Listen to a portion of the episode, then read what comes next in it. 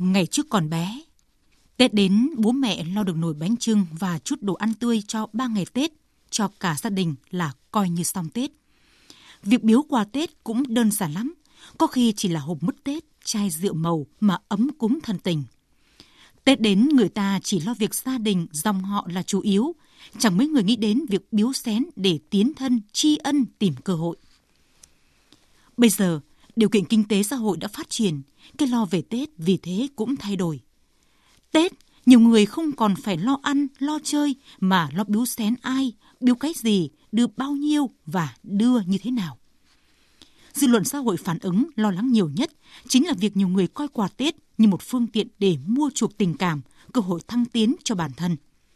Họ mang nặng suy nghĩ, quà Tết là phải bằng tiền, thật nhiều tiền.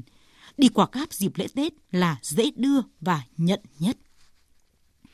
Thước đo tình cảm, sự chân thành được tính bằng mức độ nặng nhẹ của chiếc phong bì.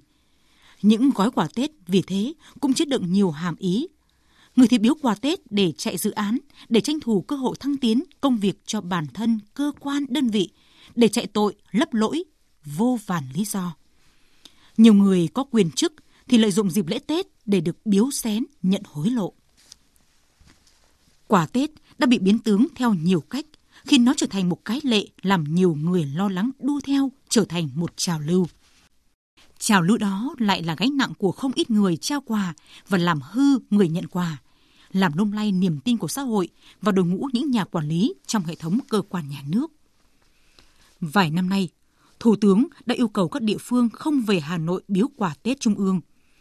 Chưa biết việc tuân thủ chỉ đạo của Thủ tướng được thực hiện đến đâu, nhưng nhiều người vẫn thấy nghi ngờ.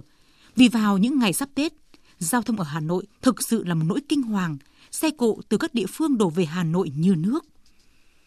Khi sự minh bạch vẫn còn là một thứ xa xỉ, lợi ích nhóm, lợi ích cá nhân vẫn chi phối trong các công việc, thì chúng ta vẫn khó lòng kiểm soát được những món quà Tết bất minh.